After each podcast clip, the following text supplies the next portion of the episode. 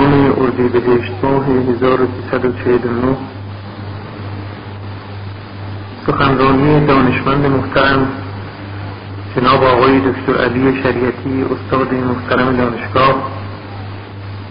تحت عنوان اقبال مسلح قرن اخیر در سال روز مرحوم اقبال دابوری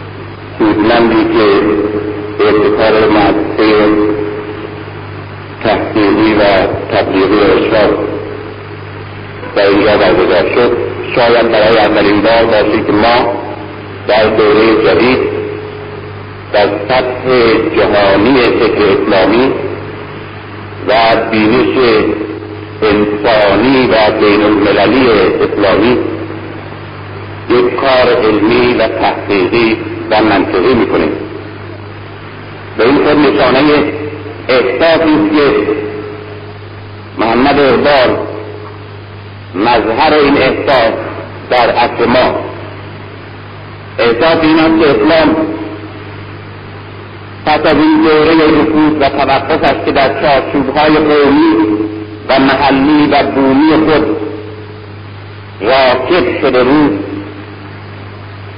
و وقتی می‌گوییم اسلام مقصود مسلمین و جامعه اسلامی.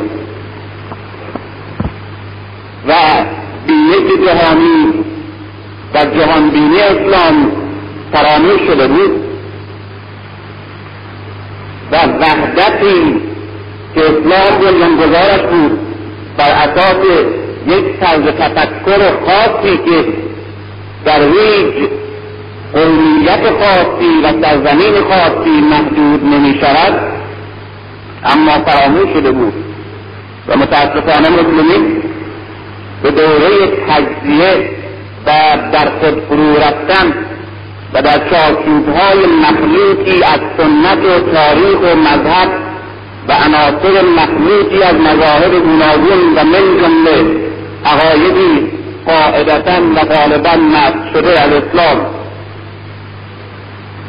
محصور و محبوط مانده بودند. این برنامه نشان می‌دهد که روشنفکران جامعه اسلامی به خصوص در ایران به مرحله رسیدند که چارچوب های محدودی را که زمان در گرد پیکر بزرگ انسانی و فکری خود اونها کشیده بود شکستند و باز کوششی می شود تا این اندامی را که زمان و قداران زمان تجزیه کرده بودند و متلاشی کرده بودند به هم پیوند بخورد. با اون وحدت کلی. با اون کلی اسلامی که جز در آن کلی از هرگز اسلام نمی‌تواند به صورت زنده تجسم پیدا کند تجدید بنا می شود به این تجدید بنا درست اصطلاحی است که محمد اقبال در اثر بزرگ است به نام تجدید بنای طرز تفکر اسلامی ما عنوان می کند و من امیدوار هستم که این آغاز یک دوره جدیدی در تحقیقات اسلامی و در کوشش های معنوی و فکری و علمی اسلام شناسی ما باشه و ما شاهد برنامه های دقیقتر و کاملتر و سودمندتر از این باشیم و بالاخص من آرزو می‌کنم که به زودی و بیشتر آرزو می‌کنم که فوریتر از همه چنین جلسه و چنین برنامه و بلکه کاملتر برای بنیانگذار این روح جدیدی که در کالبد مرده مسلمین جهان دمیر به جمال افغانی کسی که هنوز کسی که هنوز اندیشه های مشکوک و دست های آلوده حتی از سایش میترسند. حتی هنوز خاطرش را بمباران می‌کنند. برای چنین مردی چنین برنامه ای داشته باشیم. و هفته ای را بنشینیم و درباره این مرد و اثرش نه تنها بر روی جامعه ایرانی و اسلامی بلکه بر روی همه ملت های در زنجیر و به قول فرانس فرون در روی همه انسان های مغزوب زمین اثر گذاشته است. بشناسیم. و نه تنها از او تجلیل کنیم بلکه شناختن مردان مانند جمال و مانند اقبال شناختن شخصیت نیست. شناختن یک مقصد و شناختن یک ایدئولوژی و شناختن شرایط و اوضاع و احوال خودمان است. اقبال عنوان یک فصل است. و ما با شناختن اقبال یا جمال ما وارد متنی می‌شویم که عنوانش این شخصیت ها هستند و متنش خود ما اندیشه ما دردها و آرزوهای ما مشکلات و راه ما. این است که شناختن جمال شناختن اقبال شناختن اسلام و شناختن مسلمانان و شناختن زمان و شناختن آینده. البته در این وقتی که من هستم یعنی آخرین برنامه در آخرین قسمت برنامه قرار گرفتم. و پیش از من اساتیر من و دانشمندان بزرگ و کسانی که تخصص بیشتر و تبهر بیشتر و خصوص آشنایی بیشتر با شخص اقبال و اندیشه های مرد بزرگ داشتن در اینجا سخن گفتند. و بنابراین برای من قاعدتا چیزی نمیماند. و این برخلاف یک اصولی است که در هنر هست. در هنر یک مبنایی است که آفتهای مختلف فعلها و حرکتهای مختلفی که یک برنامه کلی یک داستان رو می‌سازه باید به میزانی که پیافه هم میاد قویتر باشه. برای اینکه کسانی که در آخرین برنامه یا در اواخر برنامه میان باید کسانی باشن که تیو تازه بیشتر داشته باشن. ولی متاسفانه در عکس این برنامه ریزی شده به خاطر اینه که من نبودم در اینجا. و برنامه در این حال متاسفانه استفامی نخواهد داشت. ولی من کوشش می‌کنم که در زمینه ای که زمینه تخصص تبهر من نیست وارد نشوم مثل همیشه. و از زبان یک اقبال شناس و یک شناساننده اندیشه اقبال در اینجا صحبت نکنم که هم اون که باید گفته شده و هم من اون را باید نمی‌تونم بگم. من به عنوان یک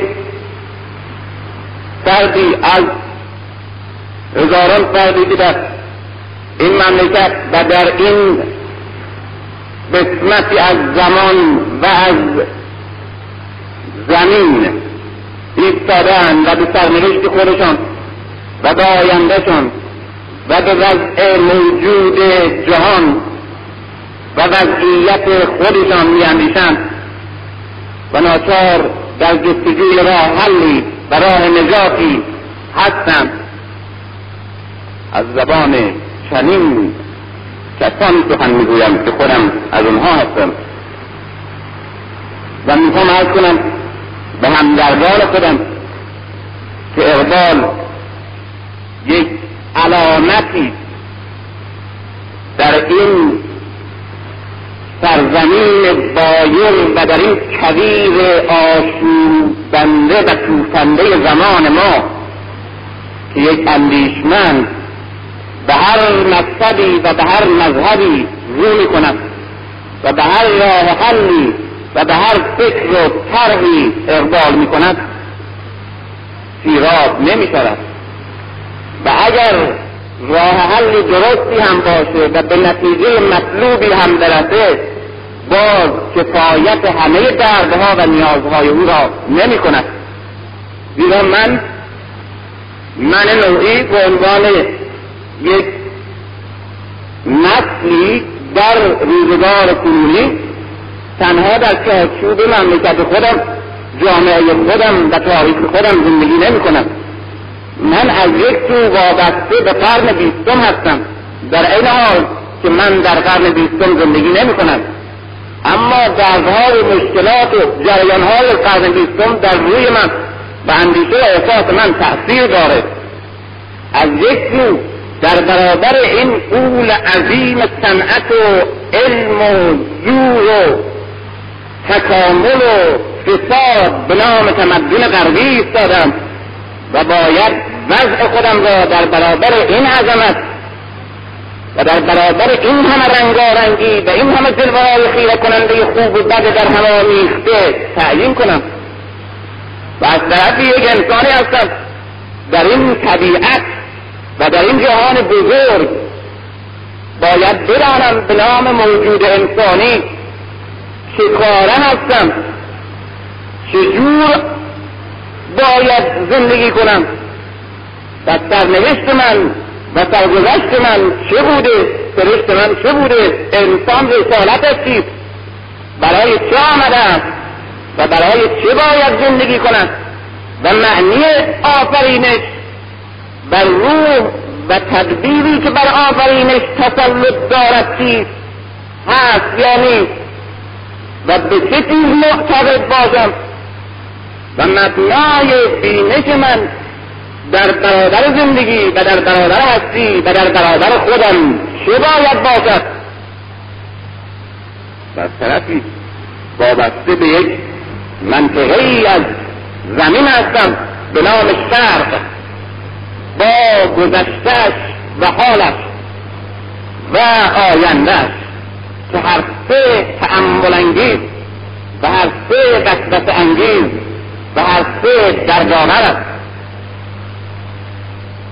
و همچنین وابسته به یک جامعه ای امتی به نام امت اسلامی هستم. که سرنوشتم و سرگذشتم و احساسم و تربیتم با این امت پیوند دارد. و این امت در وضعی هست و از عواملی رنج می‌برد که من نمی‌توانم در برابرش بی مسئولیت بمانم. و می‌بینیم که دردهای فلسفی. این دردهایی که من به عنوان یک متفکر در قرن بیستم نمی‌دونم در چه مبنای فکری احساسم را بنا کنم و در اساس چه ایدئولوژی جهان را ببینم و به چه چیز معتقد باشم. این دردهای فلسفی.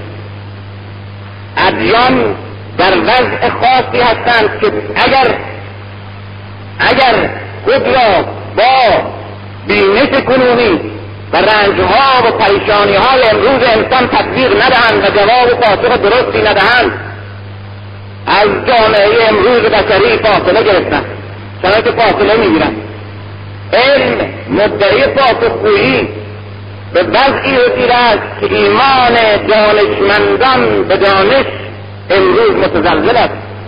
و فلسفه بعد از سه هزار سال تاریخ مدونش امروز به پوچی و به عبس رسیده و به پریشانی و به هیچ. این پریشانی های من است. در این هستی به عنوان یک موجود انسانی در این عالم در این طبیعت. نمی‌دونم به چی معتقد باشم. نمی‌دونم باید به چیز معتقد نباشم. راه حل کدام است. حقیقت کلی چیست؟ و سرنوشت طبیعت چیست هست یا نیست و از طرفی همه پریشانی هایی که بشر قرن بیستم دارد و تمدن کنونی انسان دارد در که من شرقی از این تمدن استفاده نمی کنم و من شرقی بی بهره هستم از مواهب تمدن جدید اما از همه فسادها و رنجها و بدبختیها و بیماریهاش برخوردارم. هنوز ما تکنوکراسی نرسیدیم. به دوره بروکراسی نرسیدیم. به دوره ماشینیست نرسیدیم. به دوره کپیتالیست نرسیدیم. اما همه پریشانی ها همه رنج ها و بیماری های خاص این دوره را که در قرب هست اکنون و در تمام وجودمون و تمام احساسمون احساس می‌کنیم. و از طرفی از طرفی در همون حال که من در این قرن بیستم من شرقی که در یک قرن گذشته زندگی می‌کنم به واقع. اما همه پریشانی ها و درد های خاص قرن بیستم رو در خودم احساس می‌کنم. درد ها و پریشانی های جامعه بدوی عقب مانده را امثال گرسنگی امثال جهل و امثال بدبختی باید احساس کنم. یعنی ایستادن در میان دو دورهای که همه رنجهای متناقض این دو دوره را در خود مییابم. هم مانند انسان بدوی از عقب مندگی و از انحطاط و از ضعف مادی باید رنج برم و هم مانند یک انسان وابسته به دوره ماشین و قدرت و صنعت و علم باید از پریشان اندیشی از سیاهی فکری و از فرض پرستی و از همه انحطاط ها و انحرافات و های خاص قرن بیستم باید رنج برم. من چیکار کنم؟ به این سؤال ها که پاسخ بدهد من در این حال که به عنوان بزرگترین بنیانگذار نهضت اسلامی به جماع را بی تردید معرفی می‌کنم که معتقدم ولی نهضت عظیم و سازنده و آغاز کننده جمال در مسیر تکاملیش به اقبال رسیده و اقبال با وجود خودش به تمام این پرسش های من می‌تواند پاسخ بدهد. اقبال سخنی را که در آغا در آخر سخنانم باید می‌گفتم در آغاز میگم. که الان با یکی از دوستان صحبت می‌کردم که وقتی من به اقبال میاندیشم یک علیگونه ای را می‌بینم. یک انسانی را در گونه علی. درست بر اساس همون ابعاد و همون خصوصیات اما در اندازه های کمی و کیفی بشری قرن بیستم. اون الگو چرا؟ زیرا علی کسی که هم تجسم انسانی مکتب چند بعدی اسلامی. و هم علی کسی که با وجود خودش و همه دردها و نیازها و همه امتیازهای چند گونه بشری در همه دوره پاسخ می‌دهد با وجود خودش. اما این علی یعنی این اسلام در طول تاریخ در اثر عوامل گوناگونی که فعلا فرصت تشریحش نیست تجزیه شد. اسلام از بین نرفت. علی از بین نرفته. مکتب اسلام از بین نرفته. اون که مکتب اسلام را از اون شور و حرارت سازندگی انداخته متلاشی شدن پیکره اسلامی. اسلام برای اولین بار مکتبی در تاریخ بود که احساس مذهبی و قدرت معجز آسای مذهب را که همواره در درونگرایی و ذهنیت فرد تجسم داشت و به تسکیه نفس و به ساختن انسانهای متعالی می این قدرت را این قدرت معنوی روحی درونی فردگرایی را در مسیر ساختمان جامعه بشری و رهبری عینی و این جهانی اجتماع انسان به کار گرفت. رهبری نه رهبری اخلاقی را بدهیم دست مسیح و رهبری سیاسی را دست ریسن و زندگی نه زندگی اخروی را بر مبنای دین بنا کنیم و زندگی دنیوی را بر مبنای تعقل خودمون. و انسان را نه درونگراییش را با عشق و ایمان و عرفان و درونگراییش را با مادیت بی توجیه و بی زیر بنای جهانی. بلکه یک وقت توحید آورد اسلام. و چنان که گفتم توحید تنها در حصار فلسفی و کلامی خودش که در تاریخ همیشه وجود داشته در اسلام محصول نیست.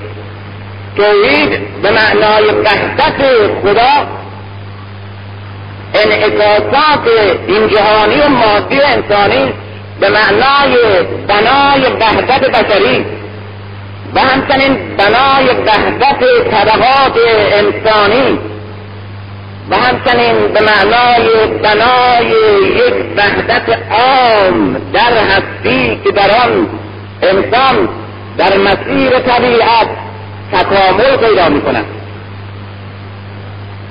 این به معنای این معنای توحید اسلامی.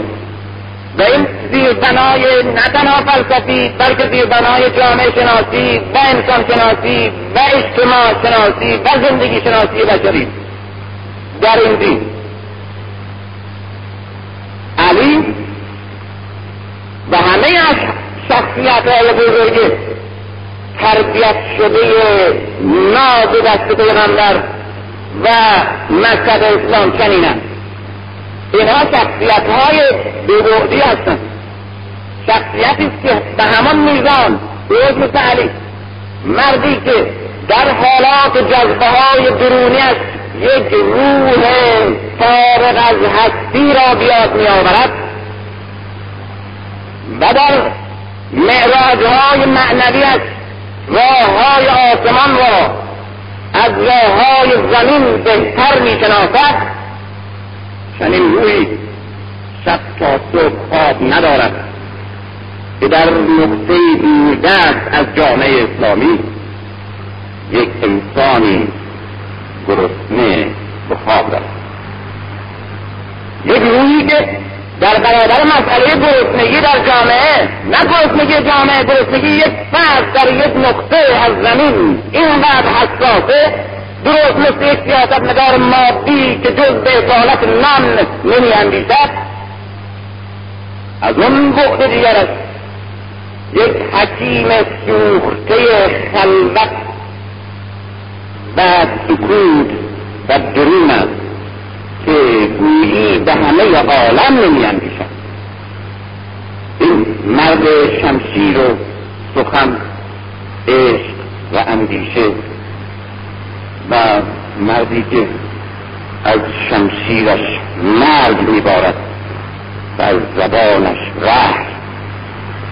این مرد یک الگوی انسانی و این اصحاب الگوها و نمونه های انسانی هست که پیغمبر و مکتبش به تاریخ بشر و به انسان و امت اسلامی نشان می‌دهد که این چنین خود را بسازید. یکی از معانی امام اینه یعنی الگوی متعالی انسان نمونه. این علی و این اسلام موند اما تجزیه شده. درست مثل این که من بمانم اما دستم به یک جا قصد کنم و ببرم پام یک جای دیگه سرم یک جای دیگه چشمم جای دیگه. من به تمام مجموعا هستم. از میان نرفتم و حتی تجلیل می شوم تقدیسم است بکنن اما زندگی به حرکت نمی‌تونم داشته باشم و نمی‌تونم بدم به دیگران. اون بعد ارسانی علی. به عنوان یک تصوف بسیار زلال و متعالی و عمیق و یک عرفان بسیار پخته و لطیف انسانی در تاریخ اسلام رشد کرد. سوء استفادهاش کار نداریم. هر مکتبی سوء استفاده داره. اما فقط این دو. اون بعد قهرمانیش به صورت تجسم و تجلی و سمبول یک قشر دیگه از جامعه که هیچ ارتباط نداشت رشد کرد. بعد حکمت و علم و قرآن شناسیش به صورت یک منبع و یک سرچشمه علم و تفسیر و شناخت اسلام و حدیث رشد کرد. و بعد اندیشش به عنوان یک مظهر تفکر و سخن و علم رشد کرد. و بعد سیاسیش هیچ وقت رشد نکرد.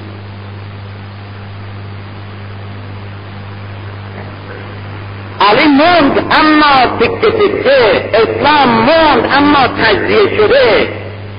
این است که می‌بینیم قرآن وجود دارد.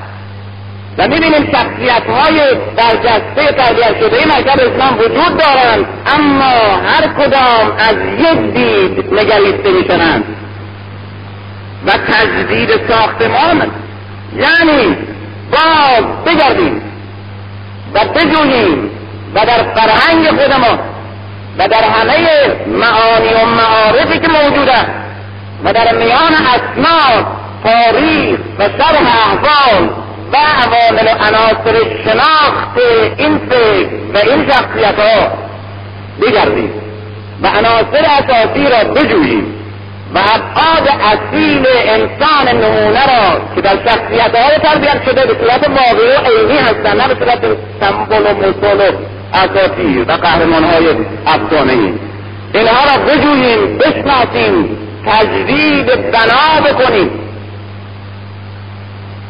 یعنی باز انسان نمونه بسازیم و باز مکتب تعلیف یافته و تدوین شده را دو مرتبه تجدید کنیم. زیرا اگر یک اندیشه یک روح در کالبد کلی و در یک کل واقعی وجود دارد اما اگر عناصر را ازم تجزیه کنیم تأثیرش نابود می شود ولو هر چه تجزیل بیشتری بکنیم نسبت به این عناصر جدا جدا و اعضا و اندام های جدا افتاده. و هر چه این اندام های جدا افتاده را رشد تکامل هم بدهیم. این روح از بین رفته. روح در تجدید کلی این اندام پدید میاد ما وقتی می‌توانیم اسلام کنونی را که به ما تحرک نمی‌دهد بلکه به ما آرامش و قناعت و صبر به معنای قناعت و صبری که خودمون میگیم نه اونا گفتن به ما. که اصلا به معنی متناقض با همه. و به معنی ناامیدی از اون هست و بدبینی نسبت به زندگی و جامعه و اصلاح و همه امیدها را به بعد از مرگ موکول کردن نام متدین بودن. کی این روح به صورت اولیش در میاد که از وحشیگری انسان را در ظرف کمتر از یک روز قرن به صورت سازنده تمدن سازنده تاریخ تازهی در عالم و مرد کننده مسیر تاریخی که می آمد و جب تاریخی که آغاز شده بود و ادامه داشت در میاد. کی می‌تونه این مکتب یک جندب ابن جناده نیمه وحشی عرب بیسواری که از دنیا نه تنها خبر داره از مملکت خودش خبر نداره. به صورت ابو ذر غفاری در بیاره که امروز این چهره زنده و نو است. و الهام بخش حرکت و الهام بخش سعادت بشری می‌تواند باشد در بیاره که وقتی که این کالبد را این انجام تجزیه شده را در طول تاریخ سیاه قرون وسطایی اسلامی تعلیف کنیم تجدید بنا بکنیم تا این روح بهتر گرده و باز و باز این ماده تخدیری تبدیل بشود به اون روح القدس که همچون سور اسرافیل در قرن هفتم در جامعه مرده دمید و اون همه حرکات بارآوری و زندگی و اون همه قدرت در دنیا وجود آورد. این تجدید حیات به صورت تجدید بنای عناصر انسانی دور از هم و پاکیده از هم. در قرن بیستم در یک اندام دیگری تجلی کرد به اون محمد اقبال. محمد اقبال نه یک عارفی مثل غزالی و مثل محی الدین عربی و مثل مولوی که تنها و تنها به اون حالات عرفانی ماورایی بیندیشد و به اون تکامل فرد و تزکیه نفس و درون روشن فقط بسازد از بیرون قافل بماند و نه مانند ابو مسلم و شخصیت های مثل او در تاریخ اسلام الی زمان ما هازا که فقط مرد شمشیر و قدرت و جنگ باشند و اصلاح و تغییر و انقلاب در اندیشه و در روابط اجتماعی و تربیت بشری را با اعمال قدرت و زور و تسلط بر دشمن کافی بدانند.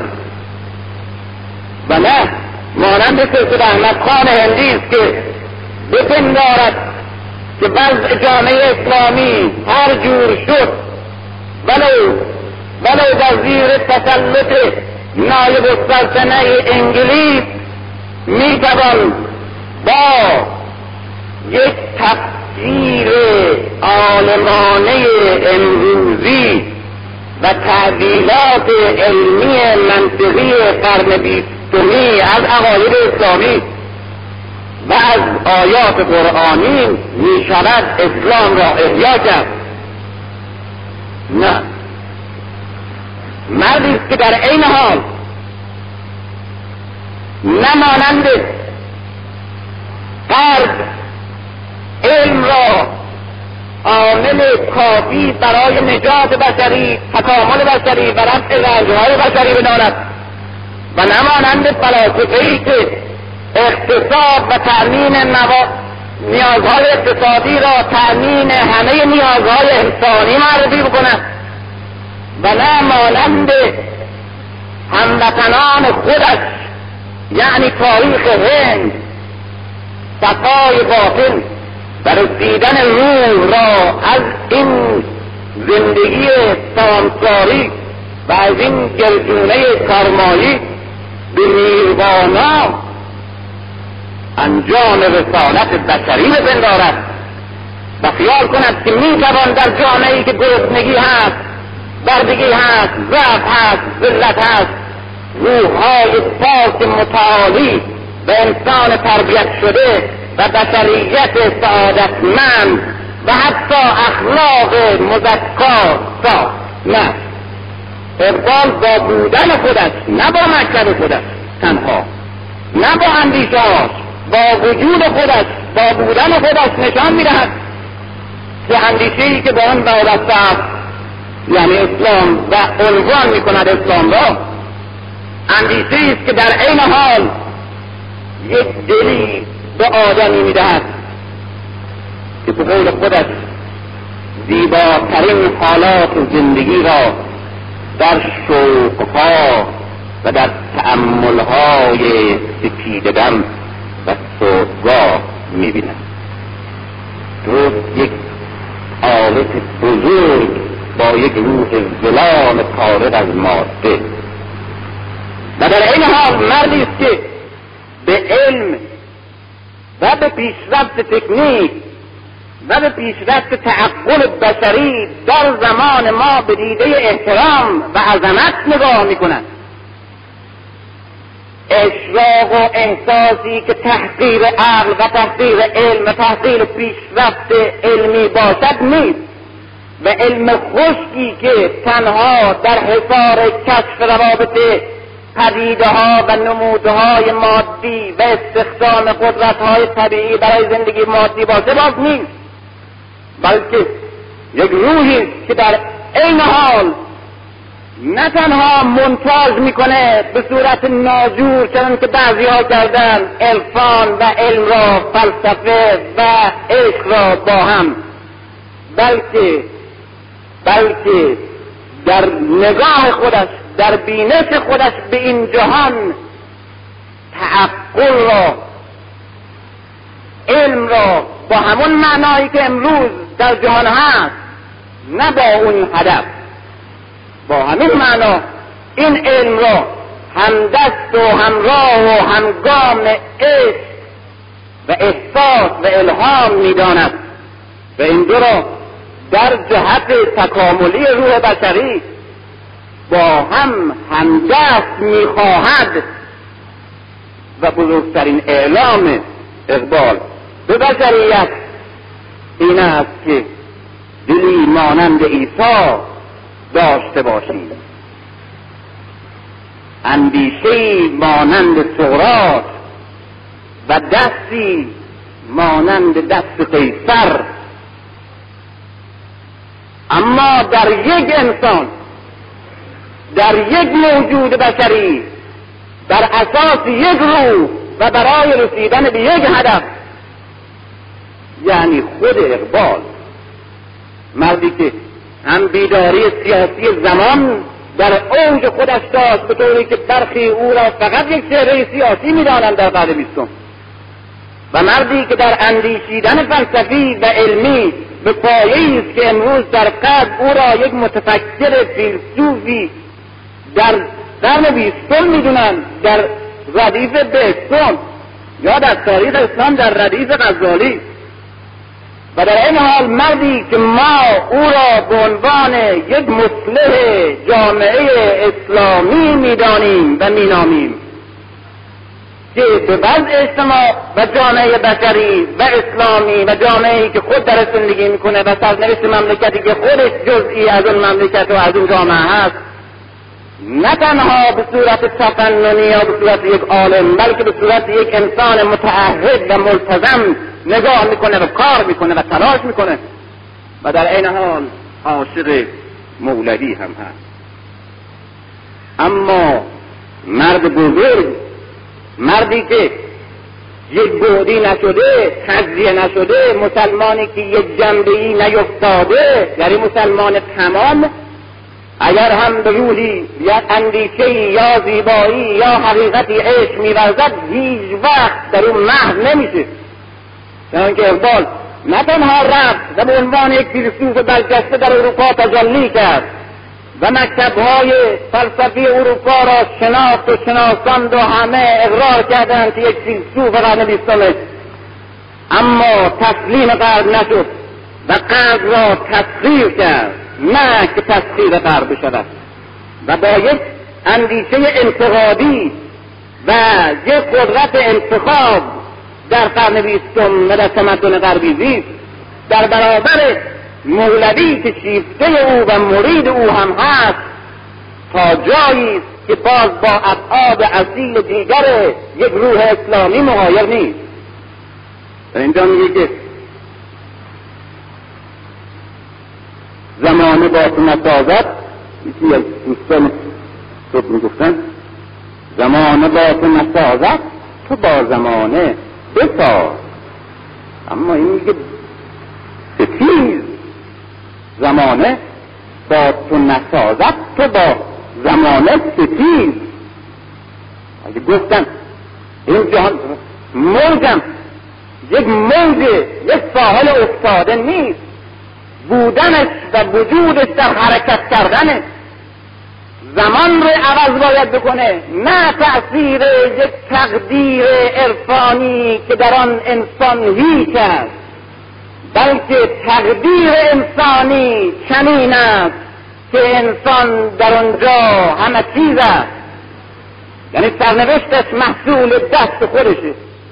و انسان در این حال در این حال که برای رنجهای جامعه خودش راه حل داره و آستین بالا زده. انسانی است که اندیشه قرن بیستمی را شناخته است و مال زمان بیستم قرن بیستم از اون مرتجعهای کهنههایی که با بدون اینکه بشناسند با حس نوه با تمدن جدید با قبل همینجور علکی از یک کنار دشمنی چنان که مثل اونهایی هم که بدون که جرأت انتخاب و انتقاد داشته باشند محو و مقلد اون شدن. نیست.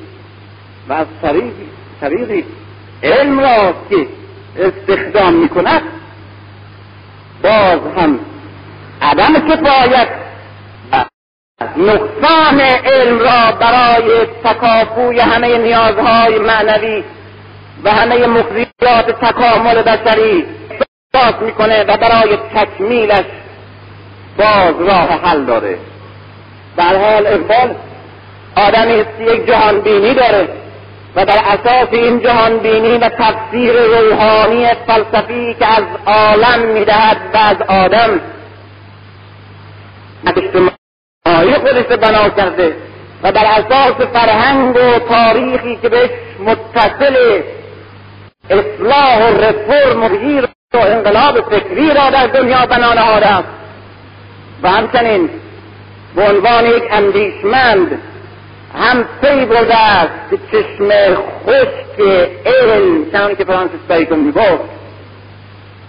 چشمی نیست که همه حقیقت را در عالم بیاد. و همچنین احساس می‌کرد که یک دل سوخته شیدای عاشق تا با ریاضت و تصفیه نفس و تصفیه نفس به جایی نمی‌رسد. که انسان وابسته به جامعه و وابسته به زندگی و ماده است و نمی‌تواند تنهایی خودش را در ببرد. این است که همونطور که همه آرزو می‌کردیم و آرزو می‌کنیم یک مذهبی داشته باشیم که هم نیاز فلسفی ما را در این دنیایی که هم مذهبها و هم فلسفه ها بشر امروز و اندیشه امروز را نمی‌توانند پاسخ گفت داشته باشیم و هم انسانی که متفکری که جهان امروز و تمدن و فرهنگ جدید دنیا را بشناسد و از طرفی با خود ما و مایه های غنی فرهنگی ما بیگانه نباشد. و همچنین انسانی که با فرهنگ و تمام سرمایه های معنوی و مذهبی ما آشنا باشد اما با زمان بیگانه نباشه و در قرن چهارم زندگی نکنه و همچنین انسانی که بتواند بیاندیشد اندیشه دقیق علمی داشته باشه و در اوج فکر کنه اما نسبت به رنج من و گرسنگی من و اسارت من و بدبختی امت او خودش قافل نماند.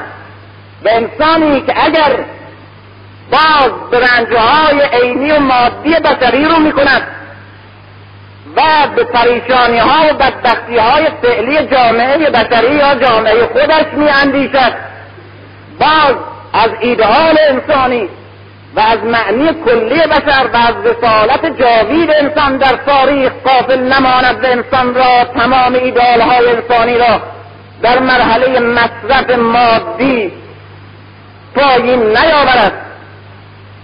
همه همه اون را در این زمینه های گوناگون می‌خواستیم در اقبال می‌توان دید. زیرا اقبال تنها کاری که کرده است توانسته است به این بزرگترین موفقیت اقبال به عنوان یک مسلمان در جامعه اسلامی در قرن بیستم است.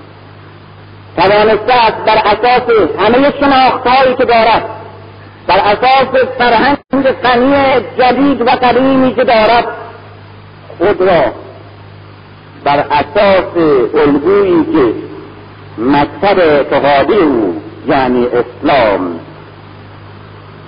داده است بسازد. این بزرگترین موفقیت اقبال و این بزرگترین عظمت او در قرن بیستم است. نمی‌گویم شخصیت کامل است. هرگز نمی‌گویم یک شخصیت سمبل است. نه. شخصیتی که پس از متلاشی شدن شخصیت کامل فکری اسلامی و شخصیت کامل شخصیت های اسلامی به مرتبه در قرن بیستم تجدید بنا است این تجدید بنا شدن آغاز است که ما به عنوان فکران مسلمان بزرگترین مسئولیت را در ساختمان خیش و همچنین در ساختمان جامعهمون باید احساس کنیم. به عنوان کسی که این راه را آغاز کردن به جمال بیدار کرد این خطه عظیم و بزرگ چندین قرن را. آگاه کرد که چگونه و چگونه بودی و اقبال پس از این نهضت برای اولین بار نخستین میوه را داد. از کشتی که و بذری که جمال در این امت پاشید. و این نخستین میوه برای ما یک عبرت بزرگ یک سرمشق بزرگ و بسیار شورانگیز است. ما به عنوان شرقی به عنوان وابسته به این نقطه از زمین به عنوان مسلمان و به عنوان وابسته به این تاریخ و به عنوان انسان در برابر طبیعت و به عنوان انسان در برابر فرد. اما این اصلاح این که مسلح است اقبال یعنی چه مسلح یعنی چه آیا اصلاح کننده می‌تواند واقعا جامعه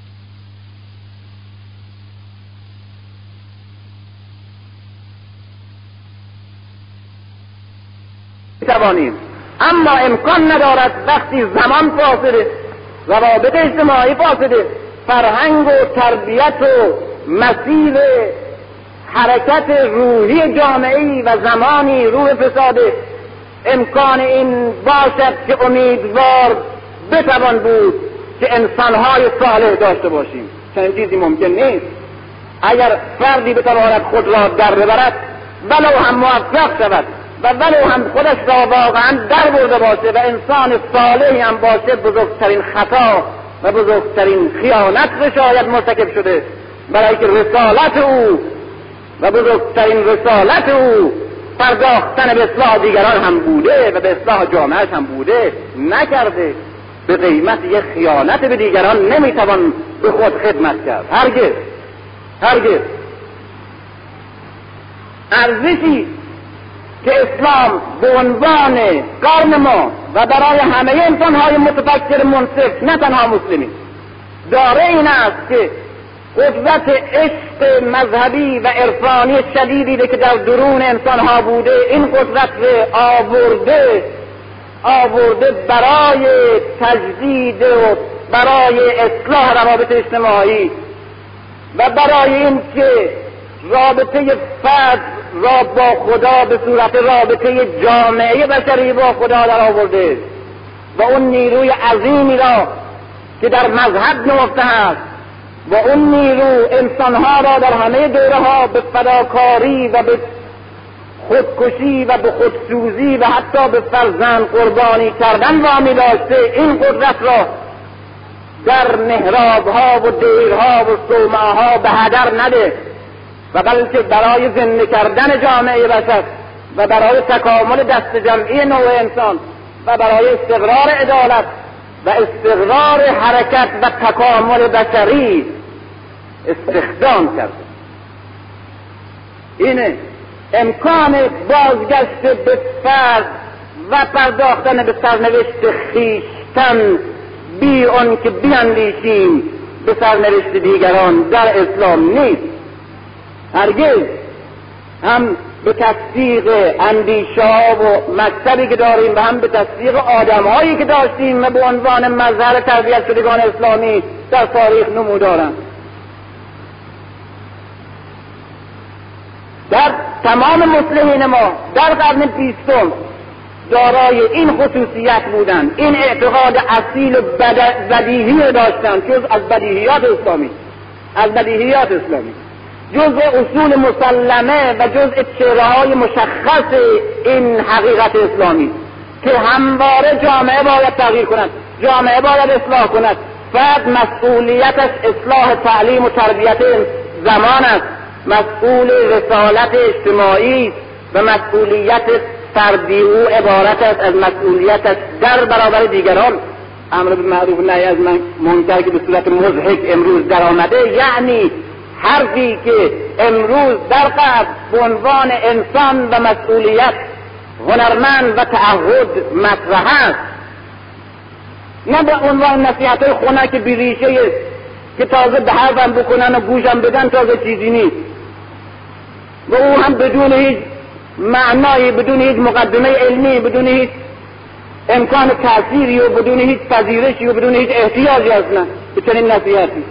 امر معروف نهی از منکر نصیحت خونک بیمزه بابا ها و بچه ها نیست. یا مقدسه و غیر مقدسه امر معروف نهی از منکر یعنی رسالت فرد در سرنوشت جامعه بشری و سرنوشت اندیشه ای که به آن معتقد این همونه که امروز در فلسفه های اروپایی به نام مسئولیت و انسان مطرحه. این اصطلاح.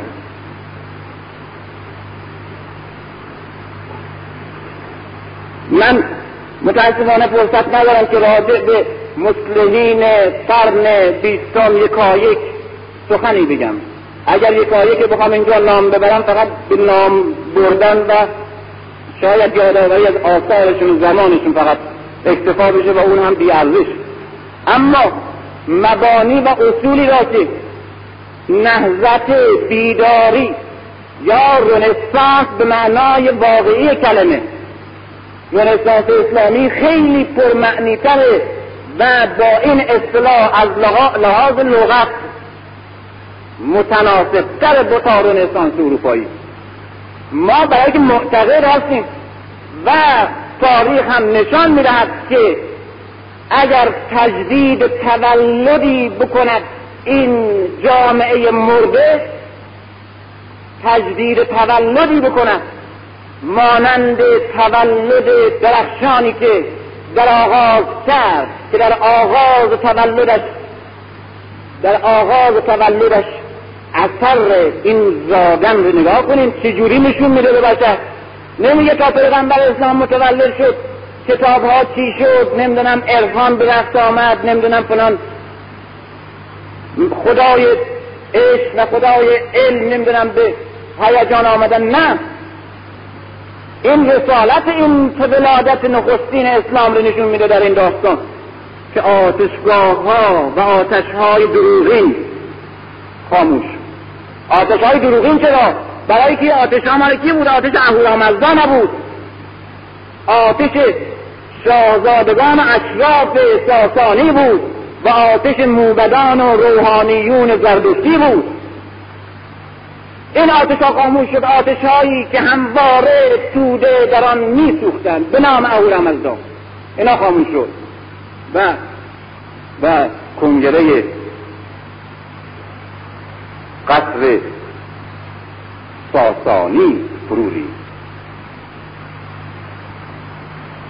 یعنی این یک تولد معنایی است یک تولد روح و یک عرفان جدید و یک احساس و اشراقی است که به خشت خشتی که روی هم کج بنا شده است کار داره.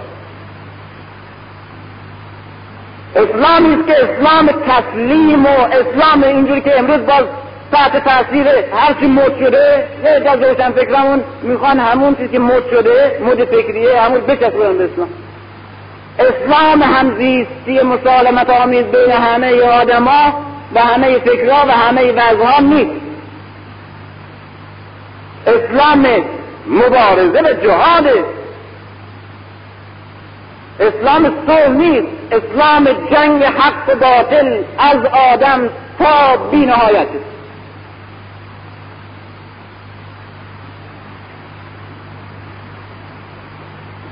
نهضتی که به نام نهضت مسلحان اخیر اسلامی.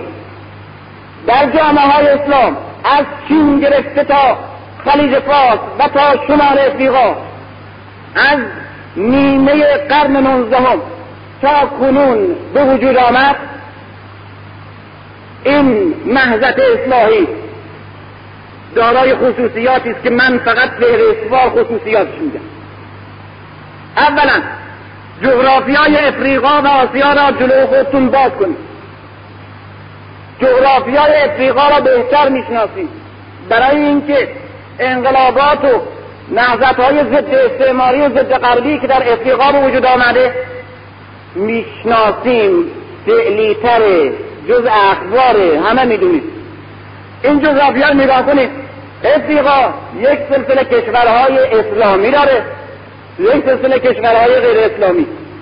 اما همه افریقا به قول یک نویسنده فرانسوی یک اشک گرمه قیافه افریقا هم توی نقشه جغرافیا مثل اشک شکل یک اشک. اشک زمین قلب تاخته زمین. همواره در آتش بیدار میسوخته.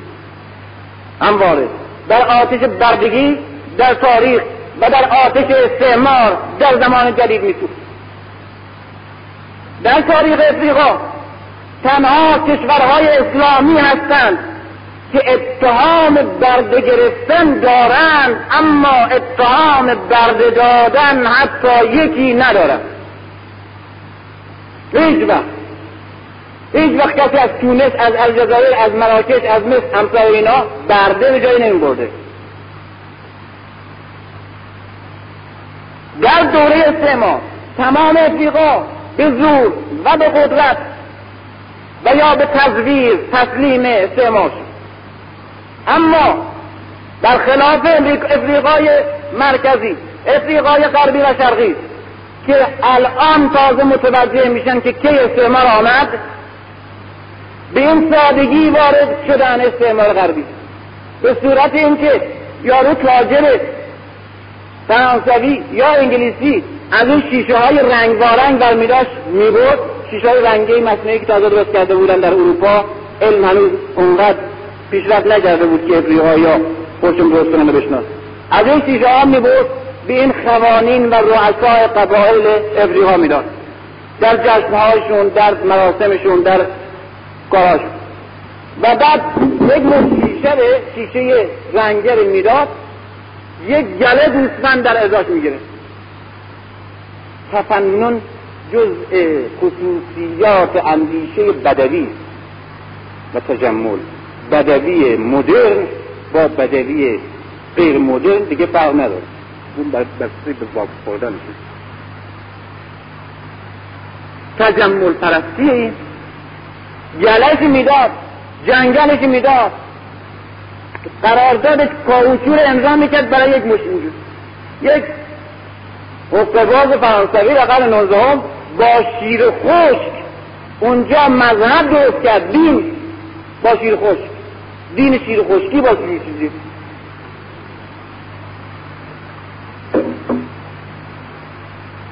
طلبات خط کنید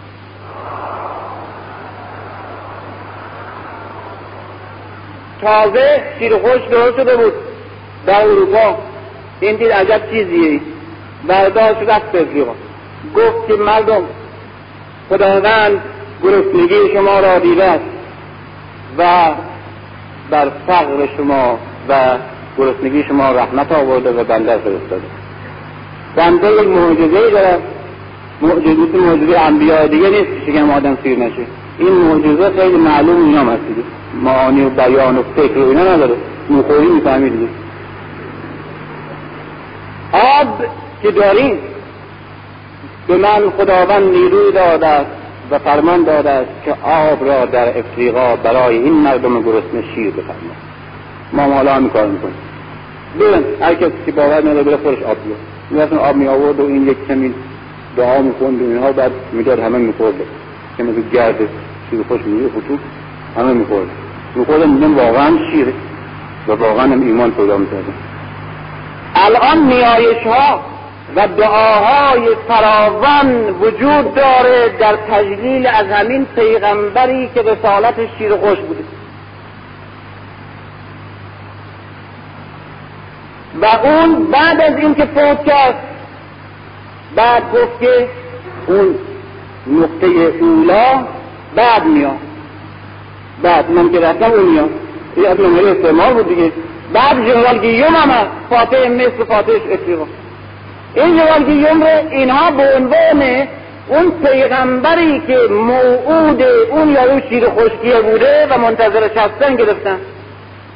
و الان سرودهای فراوان در تجلیل از حاج گیوم به عنوان منجی وجود داره. یکی از دوستان من تزش راجع به اینا نوشته.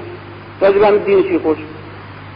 چیزشه اما ورود این امروزی که امروزی که آدم های مثل نیره و مردان متفکران بزرگی مانند جمهوری نیاسا و مثل کادریاس نمسا اینا متوجه میشن که افریقا چجور آمدن. حالا هم متوجه میشن که اون موقع به قول این جمهوری نیاسا میگه که وقتی این مسیحی آمدن ما زمین داشتیم. اونا انجیل. انجیل کتاب انجیل. اما حالا وقت خیلی فرق کرده. اونا زمین دارن در افریقا ما انجیل. حالا مطمئن اما از هزار دوازده تا تا 1963 نگاه کنین کدام سال در شمال افریقا و در جامعه اسلامی شمشیر زمین گذاشته شد. کدام موقع؟ دهات دهات شمال افریقا به صورت جنگ دائمی میان بنیانگذاران وفاداران و نگاهبانان اصالت فرهنگ و ملیت و انسانیت و قومیت و استقلال اینها و حجوم همه جانبه علمی و جامعه شناسی و سیاسی و اقتصادی و نظامی فرانسه هوشیار متمدن درآمد آخر فرانسه شکست. چقدر چند سال؟ بیش از یک قرن. صد بیست سال. صد بیست سال. چهار نسل پنج نسل گذشت و آمد. اینها فرانسوی نشد اعلام کردم که همونطور که رودخانه سن از وسط پاریس میگذره مدیترانه هم از وسط فرانسه میگذره. برای که اون برای مدیترانه از جزایر تونس مراکشه این برای فرانسه است. بنابراین این دریای مدیترانه از وسط فرانسه میگذره. در افریقا وارد می‌شدیم یک یک مسئله تابلو می‌دیدیم که مرز فرانسه می‌گفتن هست. هدف این بود که اینها چنان حل بشن در فرهنگ فرانسه که خودشون فرانسوی احساس بکنن چرا استعمار حاضر که افریقایی بربر و عرب که همواره این نجار تحقیر می‌کنه و همواره میکوبه و اونا رو موش صحرایی مینامد دلش می‌خواد اون فرانسوی بنامد دلش می‌خواد در ملیت خودش محض بکنه. جز نژاد برتر و آقا تلقی بکنه از لحاظ حقوقی اما مسلمان او خودش احساس نکنه بلکه این بابا اگر خودش مسلمان احساس کرد یک مرتبه خودش متصل به هزار سال اندیشیدن و تمدن و فرهنگ و هنر و نبوغ و حماسه مییابه این دیگه نمیشه برای سوار همواره هم یه احساس کردم مسلمی و همواره هم جنگ ضد استعمار وجود داشت به صورتهای مختلف. اما به صورتهای مختلف به صورت پراکنده با خداگاهی کم تا به تصدیق سه نفر. از نویسندگان برجسته ای که تاریخ بیداری افریقای مسلمان نوشتن بیداری شمال افریقا. از روزی اگر یک روز خواسته باشیم به عنوان آغاز یک حرکت بنامیم. از روزی شروع میشه که محمد عبده وارد شد به شمال افریقا از مصر. کی بود؟ چیکار کرد مگر نه متین داد نه کار نظامی کرد هیچ کار نکرد. فقط آمد علمای شمال افریقا رو جمع کرد. علمایی که رفته بودن تو پوست اندیشه ها و دانش های متحجری که حرکت نداره آگاهی به آدم نمیده احساس مسئولیت به کس نمیده. یک مقدار لفاظی ها و نقالی های به اینا داد. آقا از علمایی که در اون حوزه های علمی که تفسیر قرآن رو به عنوان یک بدعت باید وارد حوزه اسلامی کرد. این حوزه اسلامی بوده. و این نمی‌تونسته به این مبارزه دائمی علیه استعمار و فرهنگ و استعماری هجوم همه ارزش های غربی برای حمله و نابودی همه ارزش های اسلامی پاسخ بگه روابط نیسته محمد عبدو وارد میشه. همه علما و همه فضلای علمی رو صدا می‌کنه میگه همه کارتون ول کنید. و فقط و فقط حوزه های تفسیر قرآن و شناسندن قرآن به مردم به باز. این سنت قرآن خوندن برای اولین بار در اواخر قرن نوزدهم در اوایل قرن بیستم شروع میشه اصلا توی جامعه های روشن فکر علمای اسلامی. ولی قرآن برای استخاره است دیگه. یا برای اسباب کشی.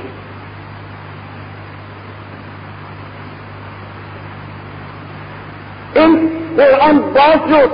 این جامعه ها و این حوزه ها و این مدارس راکب به این درهای قبار گرفته مدارس یک مقطر گشوده شد به طرف احساس کردن اندیشیدن زمان مسئولیت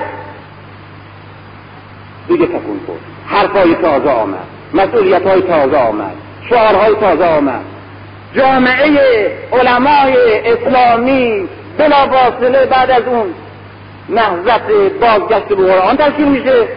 به توصیه محمد عبدو که یکی از بیدار شدگان دانشمند بزرگ و امیر فریادی است که جمال بلند کرد. و بعد ستاره شمال افریقا و ستاره مغرب به عنوان نخستترین حزب سیاسی برای نجات افریقا علیه تسلط فرهنگی و اقتصادی و نظامی فرانسه. آغاز میشه که همون جبهه بود که بعد به صورت احزاب و به صورت گروه های مختلف جنگ ادامه داد تا رها شد.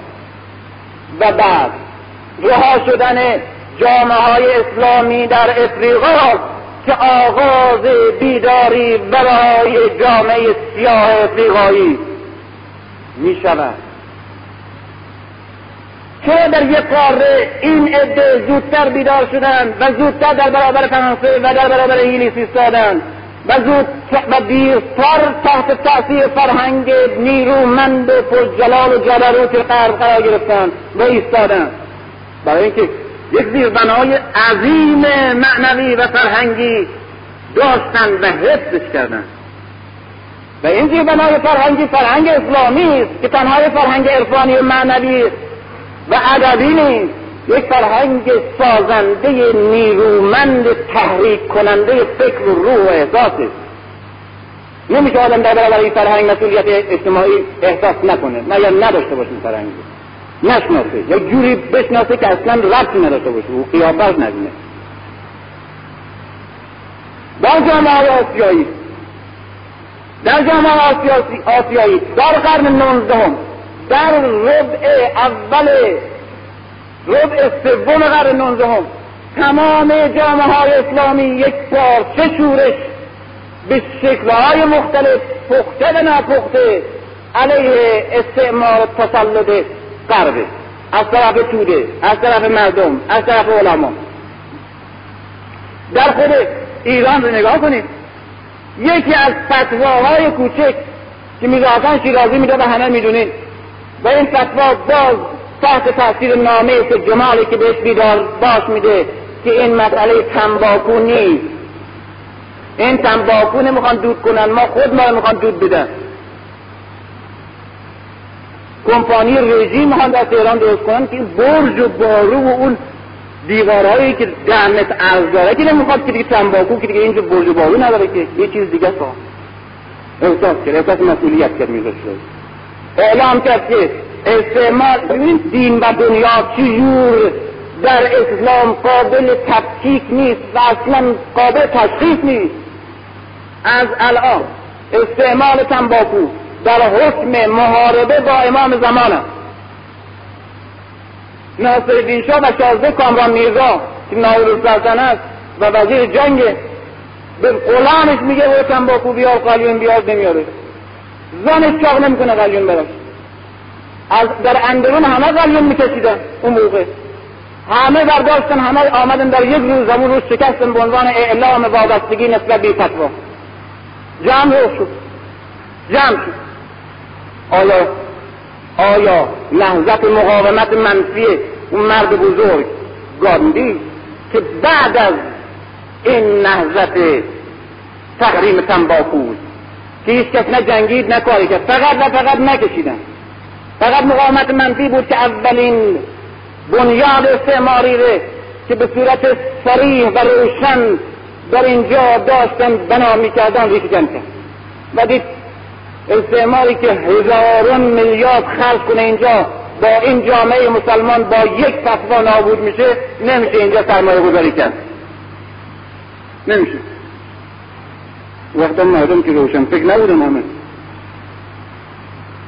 روشن فکر ظهور نکرده بودن یک روزا مرکم خانه بود که کسی بعدش گوش نمی‌داد.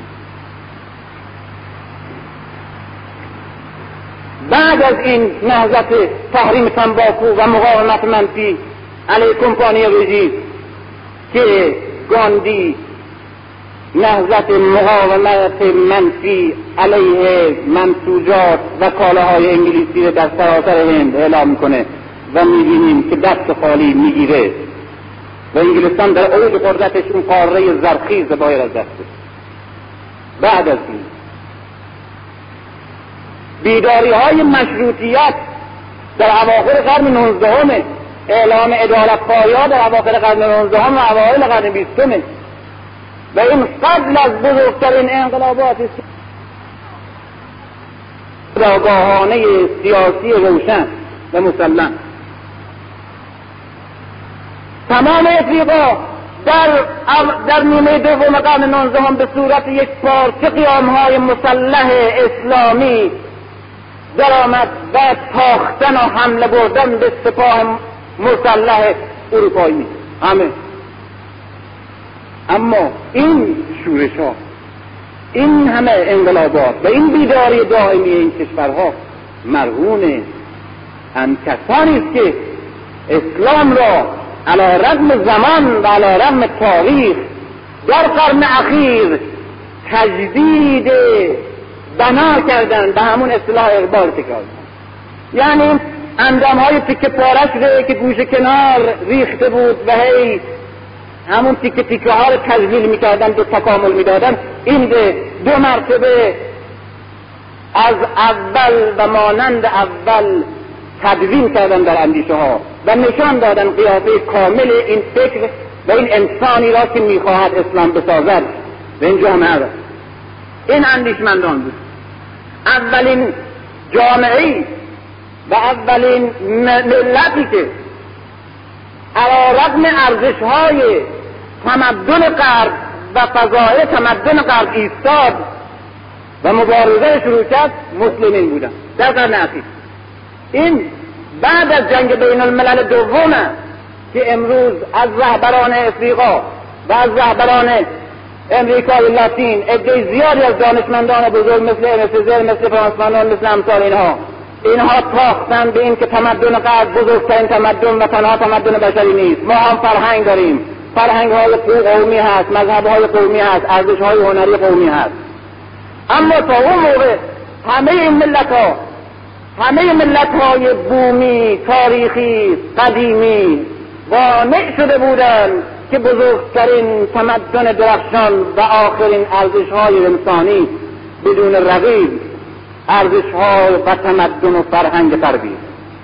مسلمان های اندیشمند و این علما اولین کسانی هستند که با یک روح انتقادی و همچنین با یک روح بدبینی و با اعلام خطر در برابرش ایستاده. و همچنین این اندیشه بزرگ بازگشت به خیش را که امروز باز امثال فانون و امثال اونسزر در دنیا اعلام می‌کنن به این شکل. امثال نیره امثال جمهو کنیاتا امثال قرام نکرومه این بیش از صد سال میگذره از اعلام بازگشت به خویش از طرف اندیشمندان اسلامی در برابر حجوم وحشتناک و نابود کننده همه غرب. غرب اقتصادی و نظامی را ما فقط می‌شناسیم و خطرناکتر چهره غرب و امپریالیسم فکریه اون ریشه کن می‌کنه اول فکر تعصب را از بین می‌بره اندیشه رو تغییر میده طرز برداشت ما رو از دین تغییر میده بعد دیگه اقتصادش و نظامش و نظامیش و همه میاد به سادگی. اگر اون امپریالیسم فرهنگی وجود نداشت راه باز نبود. راه باز نبود. چرا؟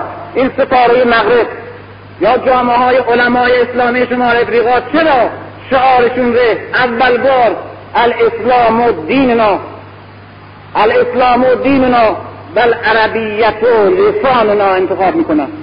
برای که اونا در اون موقع احساس می‌کنن که فرانسه نیامده اونجا فقط مثلا اونجا برای که تمدن جدید بیاره مصرف جدید بیاره یا حتی مثلا منافع مادی مختصری رو داره یا زیادی یا کمی. نه آمده انسان مسخ بکنه تاریخ کنه و همه ارزشهای انسانی رو نابود کنه. این احساس کرده.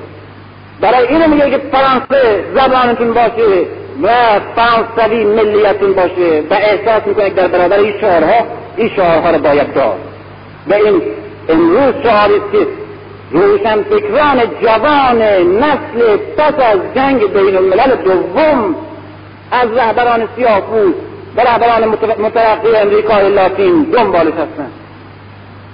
نیره نیره یکی از جامعه شناسان و رهبران متفکران افریقای شرقی این زبان خودش و دیگران و روشنفکران جامعه خودش انگلیسیه. اینا تحصیلات انگلیسی دارن.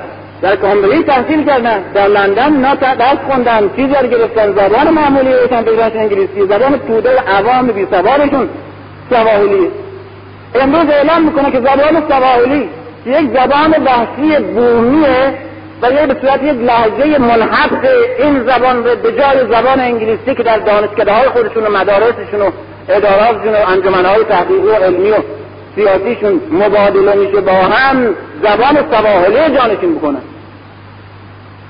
این مال یک روشن فکر بسیار مترقیه که دنیا امروز قبول قبولش داره به عنوان عنصر انقلابی در دنیا.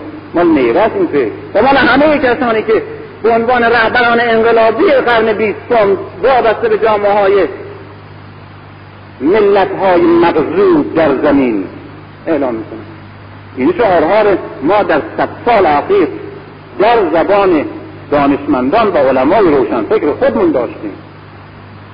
و شما لاقل با یک اجمال نهزت های مترقی و بیدار کننده که در جامعه های اسلامی در برابر قرب و حیله های قرب و حیله های امال غربی. در زمان ما که عوامل پریشانی قرن بیستم اینها هستند برای جامعه های سوم. همه نهضت هایی که عکس العمل ایجاد کرده در برابر اینا به پای خیزی و رستاخیز وجود آورده در همه جا چهره های علمای درجه یک رو می‌بینید. بدون تردید بدون استثناء. و در تمام جامعه های اسلامی من این اعلام می‌کنم. و من می‌بینیم که مدافع کهنگی نیستم. مدافع علما به هر شکلی و به هر وضعی و به هر فکری نیستن در این حال می‌بینیم که بیش از همه به نقاط ضعفی که می‌بینم یا معتقدم حمله می‌کنم. اما اینجا مدافع یک واقعیت عینی موجودی است که قابل انکار نیست. از این طرف در تمام جامعه اسلامی که در صد سال اخیر با تمدن جدید آشنا شدند و با روابط اقتصادی و سیاسی و نظامی اروپا سر کار پیدا کردن نگاه کنید. پای یکی از این قراردادهای سیاهی که در این یک قرن و بیش از یک قرن تدوین شد. بین کشورهای افریقایی و آسیایی اسلامی و اروپا. زیر یکی از قراردادها امضای یک عالم وجود نداره. وجود نداره. امضای متاسفانه تحصیل کرده مدرن و روشنفکر و امروزی و غیر متعصب و دارای جهانبینی باز و اومنی و مترقی. همه امضای اینا. همه امضای اینا.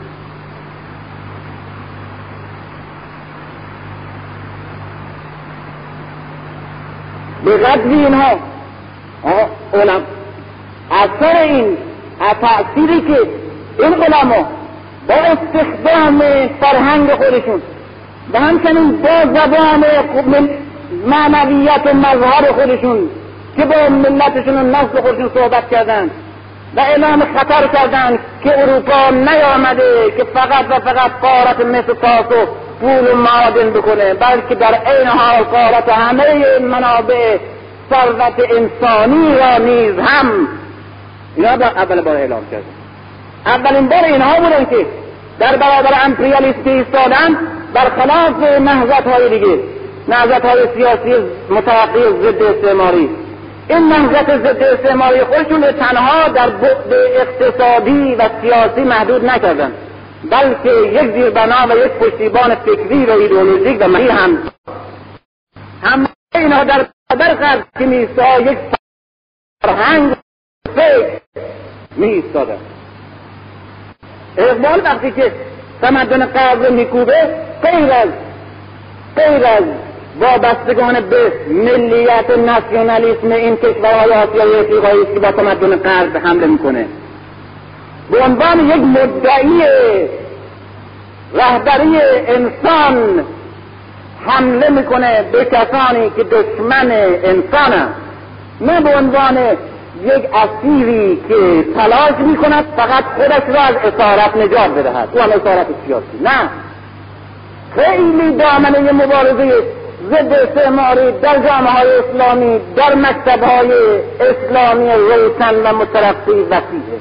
خیلی.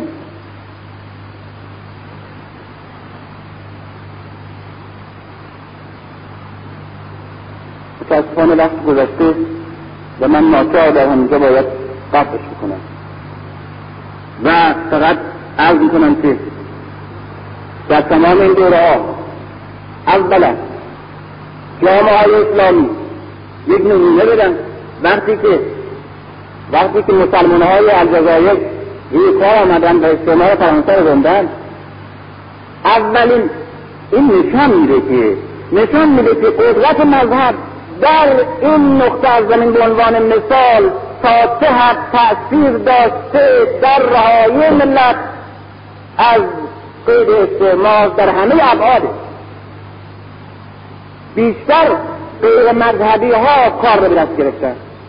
به طوری که من خودم سر کار داشتم با مذهبی هایی که ناراحت بودن که می‌گفتن اکثریت کسانی که روی کار آمدن در مجلس از ساختن غیر مذهبی هن.